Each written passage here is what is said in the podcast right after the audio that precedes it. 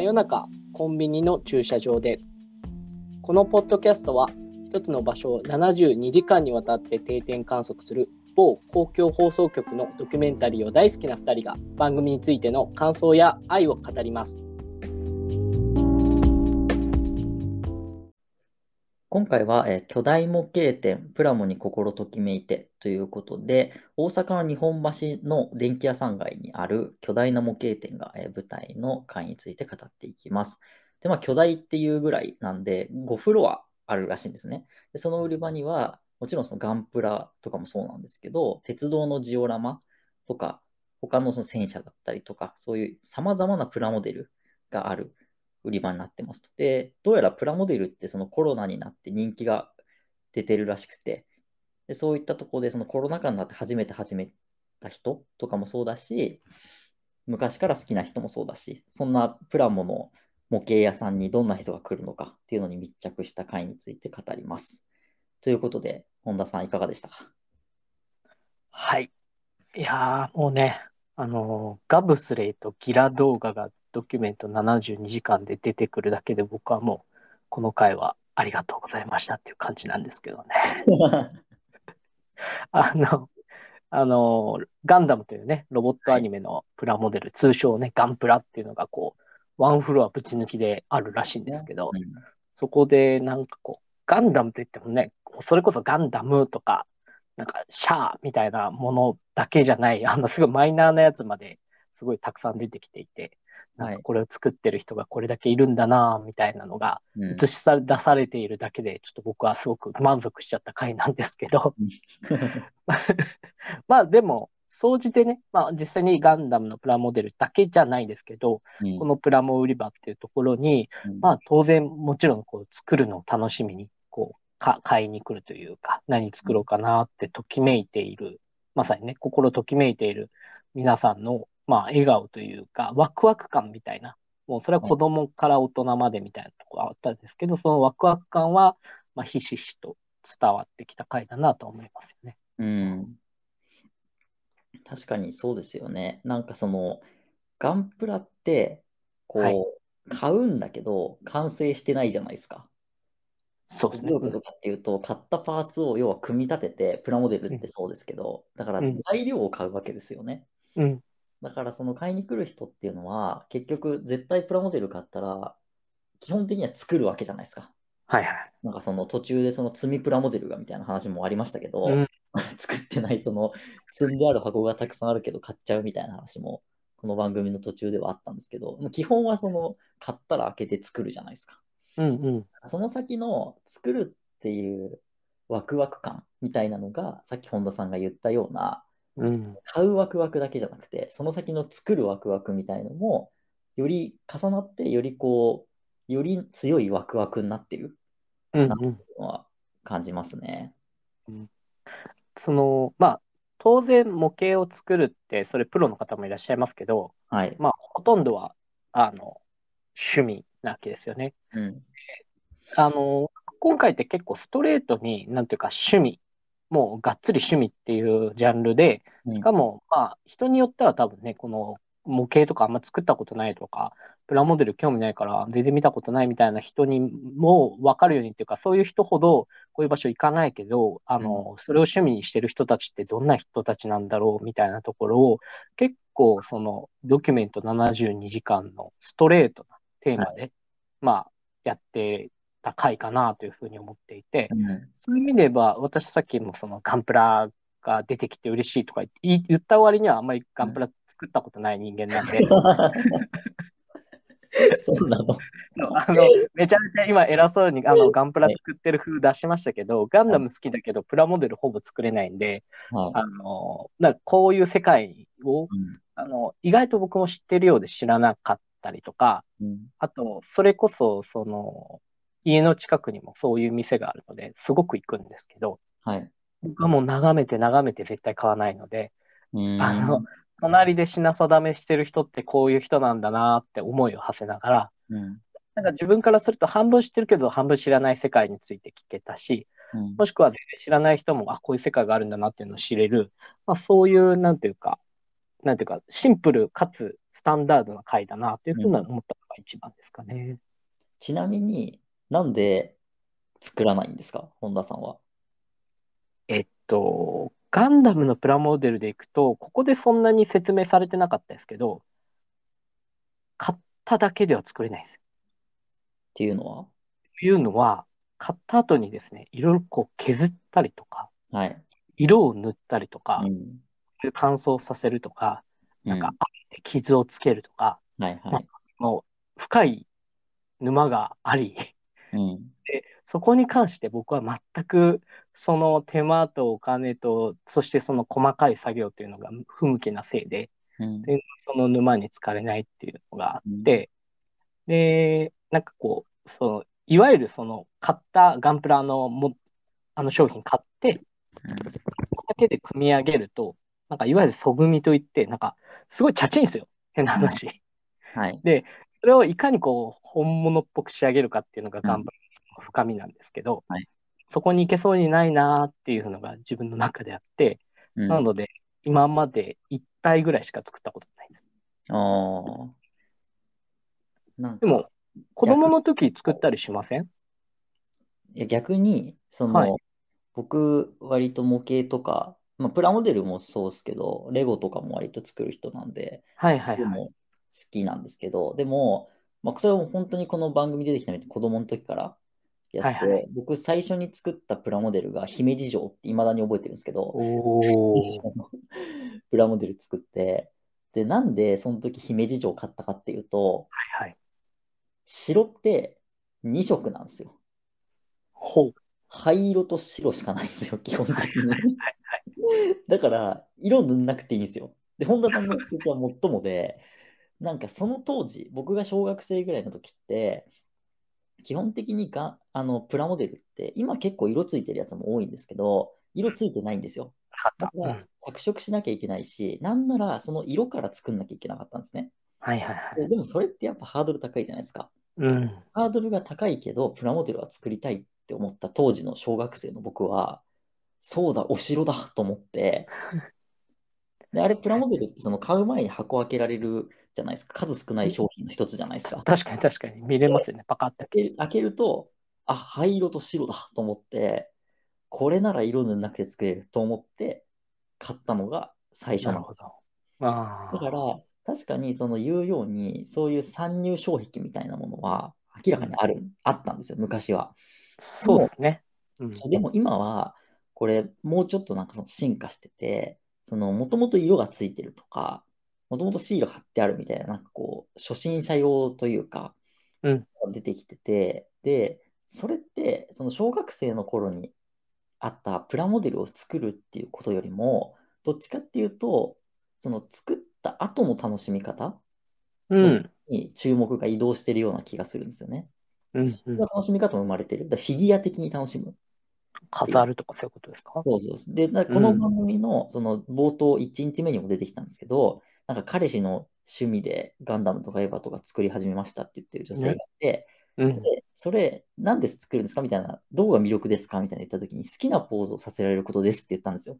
はいはいはい。これはまさに、そのプラモデルの作るっていう欲求の移り変わりをすごい表してて、最初本当にゼロは、ほぼゼロに近い状況から、色の自分だけのオーダーメイドを作っていくっていうことから、それに加えて、作ったものをめでる、フィギュア的な喜びが多分加わってきて、で、今、だからこそ、その、もうちょっと昔よりも間口が広がってきてるんじゃないかなっていうのは、すごい、これを見てても、で、こう今回の回って、そういうそのフィギュア的なめで方をする人もいるし、じゃなくて、オリジナルがいいんだとか、さらにその3日目でしたっけ？とかに出てきますけど、なんか大きな戦艦を買ってラジコンにさせるっていうとんでも小学生出てくるじゃないですか。はいはいはい。コナン君みたいな小学生コナン君みたいな子が出てきますね。そう。で、あの子みたいに魔改造するっていうのもあるし、うん。プラモデルってそれだけのその楽しみ方があるし、実は外見、外観変わってないようなんだけど、そういう楽しみ方の受け取り方のレベルで、この数年間、数十年間って実は変化してるっていうのがよくわかる回だなと思って、実は思ったんですよね。うん。うん。なんか実際にね、あの、透明な箱だけ買いに来てる人とかもいましたもんね。あ、そうそう、あの、飾るやつですよね。飾る用のね。ああいうのとか、まあ、確かに昔からあるはあるけど、うんああいうふうにこう飾るっていうのとか、うん。まあ、それってやっぱりあれじゃないですか、そう、スマホとかの普及によっうて、写真とかもね、それこそ皆さん結構、ねはい。見せてくれてたじゃないですか、写真を。はい。あれはやっぱり作って、それを自分で撮れるうんっていう、そこのなんか技術的な、ね、進歩というか、う。ん。あの環境の変化もあって、ここ30年とか40年で変わってきてるっていうのは、まあうん。確実にありますよね。そう本当にその写真もそうっすよね。うん。絶対その写真の登場によって、めで方？写真っていうかスマホですよね。誰でも簡単に写真が撮れるようになったから、めで方が変わってきてるんですよね。うん。うん。うん。それはすごい思いますね。でも、なんか今回その冒頭に出てきた、まあガンプラとかもそうですけど、鉄道模型の話がいくつか出てくるじゃないですか。はい。鉄道模型って結構特殊なジャンルだと思ってて、うん。ガンプラとはまた違う欲求をはらんでるものなんですよ。多分。それはいは何かっていうと、実際に存在するわけじゃないですか、鉄道って。うん。で、これはちょっと別に統計取ってないからわかんないですけど、うん。鉄道模型好きな人って基本的にある鉄道を作るんですよね。もちろんね、架空じゃなく存てね。うん。ガンプラって架空じゃないですか、当然そうですね。存在してないですねそう。うん。で、他のやつは割と存在してないのも多いんですよ。とか、もう、うん。あの実機がどういう機械、戦闘機か分かんないけど、絵だけ残っててとか、ゼロ戦みたいなね。そうそうそう、あるじゃないですか。だけど、うん。鉄道模型ってあるもののミニチュアだから、そこはまたなんか違う欲求なんですよね。自分のオリジナルを作るっていうよりも、あるものにいかに近づけるかとか。本物っぽく見せるか、それ何に現れてるかっていうと、鉄道模型のジオラマに現れてると思うんですよね。うん。あれってその、いかに本物っぽく見せるかとか、うん。あのこう、すごいローアングルで、ちゃんと下から撮ったときに、こう電車が来た、その風景を写真に撮ると、模型だとは思えないくらい本物っぽく見えるとか、うん。そういうなんかこう、なんだろうな、ミニチュアの欲求も入ってるわけですよね。うん。でこれすごい微妙な違いで、多分好きな人しかわからない違いなんですけど、ミニチュアの欲求とガンプラを作る欲求は全く別物なんですよ。今話したように。そうですね。いや今多分、もしかしたら聞いてる人の半分ぐらいは、はてなって思ってる可能性ありますからね。すごいわかりやすいと思うんだけどな。だってガンプラないじゃないですか。なんか、なんだろう。僕、いや姫路城の次に作ったプラモデル、安土桃山時代の城なんですけど、それも存在してない。ももはや それこそ存在してない。城は存在してないんですよ。でだからうん、なんかその屋根の色とか結構適当なんですよ。だけど、安土桃山はガンダムなわけですね。そう安土桃山はガンダムなんですよ。よりわかりにくい例えになっちゃったんだけど。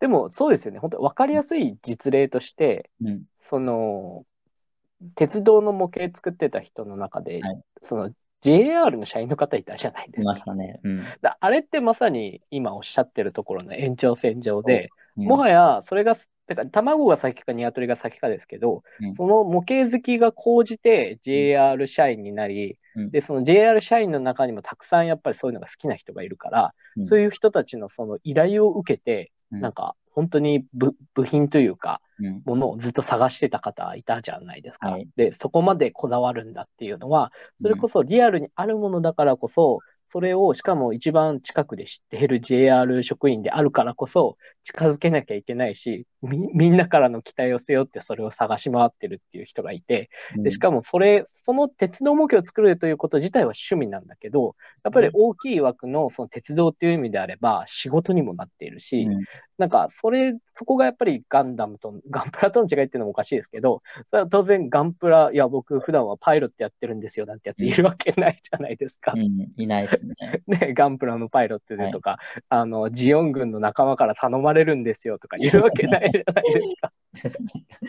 違う、違う世界の感じそう、の。違う違いの話だからね。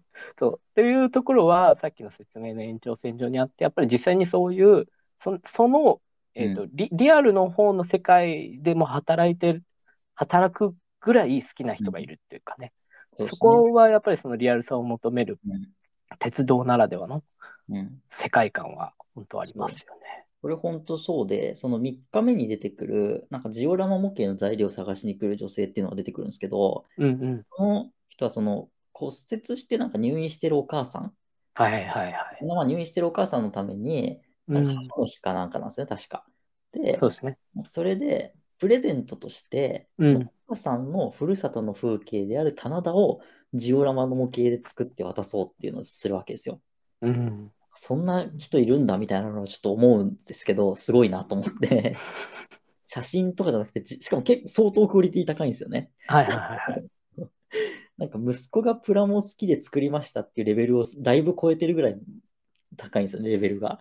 うん。で、うんそれってもうなんかさっきのその鉄道模型と同じで、やっぱその実際の風景というか、そのもちろんデフォルメはしてるんだけど、その風景を見たときにやっぱ実物を思い出すから、はいはいはい。そのしそれに刺激されるもの、ミニチュアってことですよね。そのうんうん。実動模型とかとジオラマ、今話したそのジオラマ模型の話って結構近い話はい。にはなってくるかなと思いますね。うん。うん。あと、リアル系でいくとあれじゃないですか。あの、バス600台の。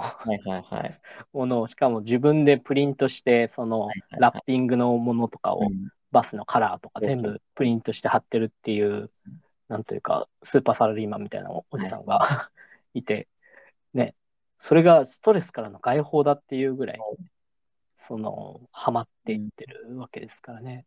うん。なんかそのやっぱ所有、ミニチュアって多分、あの、まあ、この所有欲みたいなのを、その、満たせるんだと思うんですよね。うんうん。そのでバス600台持てないじゃないですか、リアルで。はい。はい。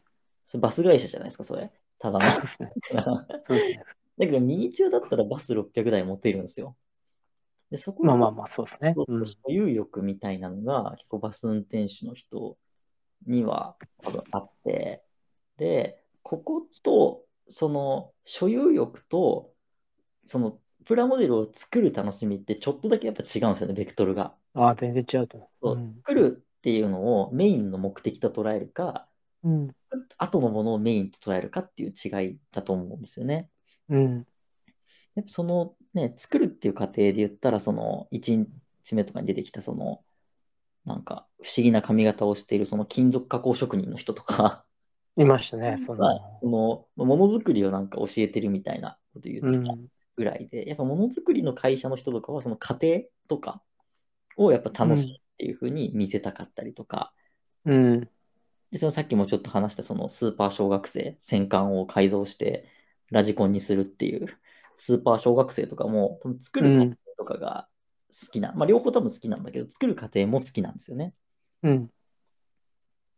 そういうその、なんかこの一見プラモヤっていうと、なんかプラモデルが好きな人たちっていう風に捉えられるけれども、そういう意外とそんな来てる人の趣味思考は違って、うん。その中で言うと、僕、これ結構今回の、今回っていうか、まあ、常にというか思ってるんですけど、うん。プラモデルって言った時に、やっぱガンプラが先に来るじゃないですか。はいはいはだけど、ガンプラって実はプラモデルっていうところで言うと、ちょっと違う、ある意味例外だと僕は思ってて、今の話で言うと、他のガンプラと、ガンプラとかその他の、なんか、安土桃山城とかの空想のものたちとリアルなものたちで言うと、うん。多分実際その作る楽しみ、もう楽しみ方がちょっと違うと思うんですよね。ほうほでその、そこがやっぱりプラモデルって一括りにされて、しかもフロア分けされてるじゃないですか。う。まあ、ここぐらい大きいとね。うん。回、回によっている人の、なんか、雰囲気がー違いますね。と思うんですよ。うん。それはそういうその作る方が好きなのかとか、見る方が好きなのかとか、で、このお店で言うと、ただガンダムが好きっていう人もいるじゃないですか。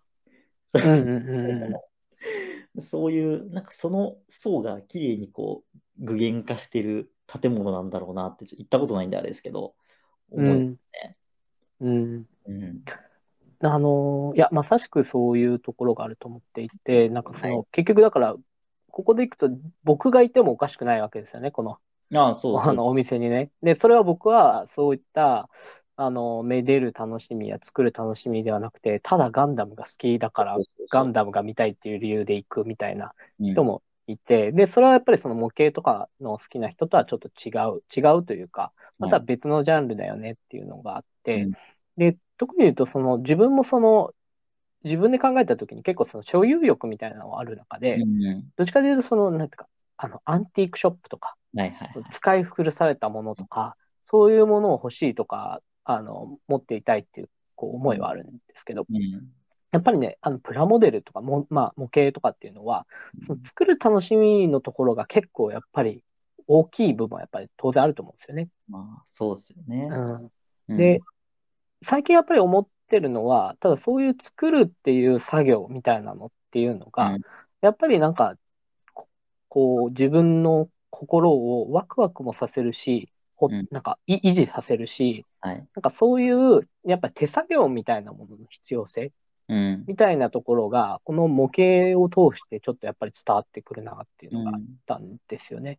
その自分の趣味の中で、なんか手作業みたいなものをこう伴う趣味ってどれぐらいあるだろうかって考えたときに、うんまあ、例えばですけど、そのドラマ見るとか映画見るとかって、やっぱその手作業発生しないわけじゃないですか、その趣味のうん。中に。うん。で、あの、それこそそのアンティークショップ巡りとかも、その探していく作業は楽しいけれども、なんかこうう、クリエイティブ的な手作業とかが発生するわけでもないってなった時に、なんかそんな趣味ってやっぱりあったらいいんじゃないかなっていうのは、この人たちを見て、その、そういう趣味をあまり持ってないからこそ、あの、うん。思ったっていうのが結構あって、で、まあ一つ言えば、その、例えばその料理するとかお菓子作るとか、そういうのも近いと思うんですよね。やっぱり何かしらの自分の手、手作業があって、しかもその上でその自分の起点であったり、そのうん。工夫みたいなものでアウトプットが変わっていくみたいな。うんなんかこういったものって別に模型っていうところだけじゃなくて、まあ模型結構わかりやすい例っていうことで今回あるけれども、そういうその手作業を伴うような趣味みたいなものって、やっぱりこれからもなんか必要なんじゃないかなっていうのが、この回を見て結構強く思ったところですね。うん。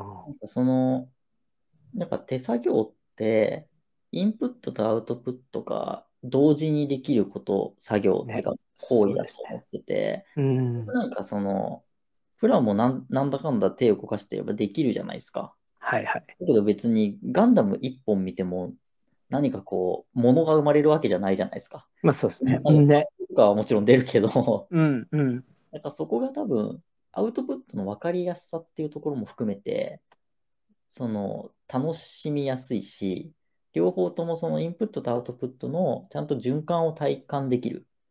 うん。その消費するだけじゃなくて、ちゃんとその創作欲というか、アウトプット欲みうん。たいのを満たせる。うんうんのができるから、こう、なんだろうな、サステナブルな趣味なんじゃないですか。まあ、本当に、なんか文字通りの表現ですけど、その手触りが。そうそうそう。で、その五感を使うというか、もううん。それも文字通りの 3D なわけですから、はね、立体感があって、で、まあ当然匂いとかもあって、色味もあって、っていうところが、こう、瞬時に手に触って伝わってくるっていう。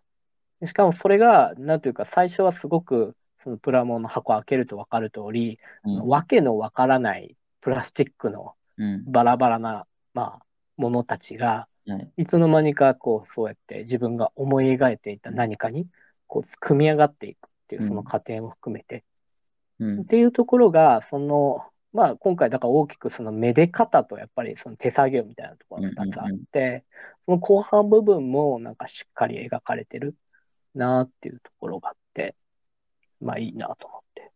で、あとはやっぱり僕ちょっとどうしても話をしておきたいのは、あの、おじいちゃんですよね。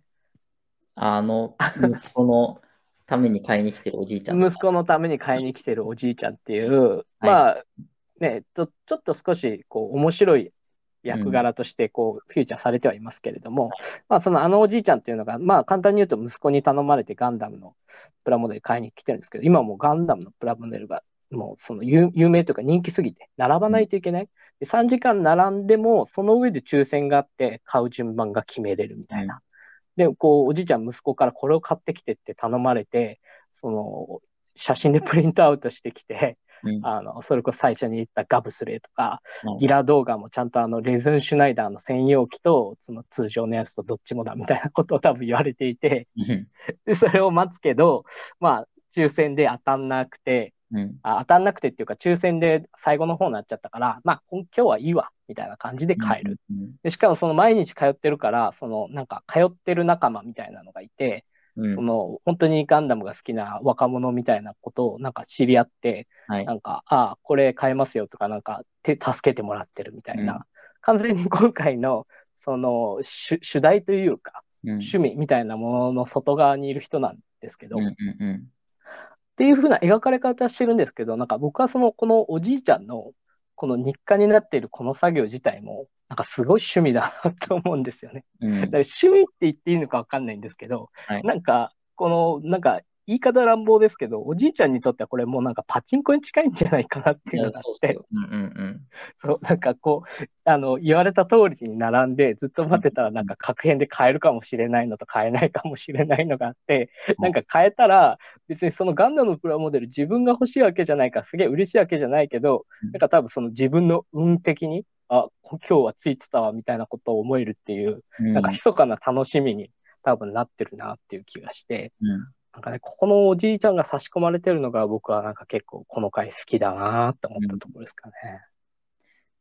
でも、多分このおじいちゃんも、なんかプラモデル多分好きなんですよね。やんないけど。その、さっきの本田さんの話みたいな感じで、はいはい。見るだけで好きみたいな。そうそうそうそうそう、多分なんか、人だと思うんですよね。うん。ちょっとしたなんかそのコミュニティと化してるというかね。そうそうそうそう。かつ、そういうプラモをなんか僕みたいにちょっと横目で見る楽しさ。うん。なんか作るのはやっぱり結構技術もいるし、なんかそこまでじゃないんだけど、うん。なんか息子が作ってて、なんかそれを買いに行く。買いに行くという趣味みたいな、なんか、あれはね、なん、なんとも言えないのがあるんですよね。うんあれはね、いいっすよ、あのお父さんは。しかもその売り切れで、素直になんかこう、いつものように諦めるっていう潔さも、その後描かれるじゃないですか。はい。だからその悔しい素振りとかなく、はい。あ、無理だった、みたいな。あれ、そうですね。あれはパチンコ負けた時のおじいちゃんの話ですよね。そうそうそう。今日はいかんわ、みたいそうそうそう。いいっすよね。な。なんかやっぱりそういう、うん、それも、その、結構プラモデルっていうのが、ドメジャーな趣味じゃないから起こることだと思うんですよね。うんああ、そうですね。抽選会起こって、ちっちゃいコミュニティだから、はいそのめちゃめちゃロット数あるわけじゃないし、うん。だからそういう抽選会になって外れて買えないとかもあったりするんですけど、うん。そういうその小さいコミュニティのもの、まあ、を他と比べると小さいコミュニティのほど、だからこそ、そういうその、ちょっと覗きに来るおじいちゃんとかも、別にやるわけじゃないけど、買いに来てる人が同じなだけで仲良くなれたりとかするっていう、うんうん。ねその魅力はありますよね。ありますうね。うんん。それは確かにそうですね。やっぱり僕はでも、その最終日に出てくるやっぱコナン君ですよね。コナン君ですね。君の3万7千円の戦艦ですよね。すごいな。もう一個5万ぐらいしましたよね。そう。タイタニック。でもあれ、あの、戦艦、あの戦艦じゃないんですけど、うん。僕も小学生の時にめちゃめちゃでかい戦艦ヤマト作ったことあって、え、一緒じゃないですか？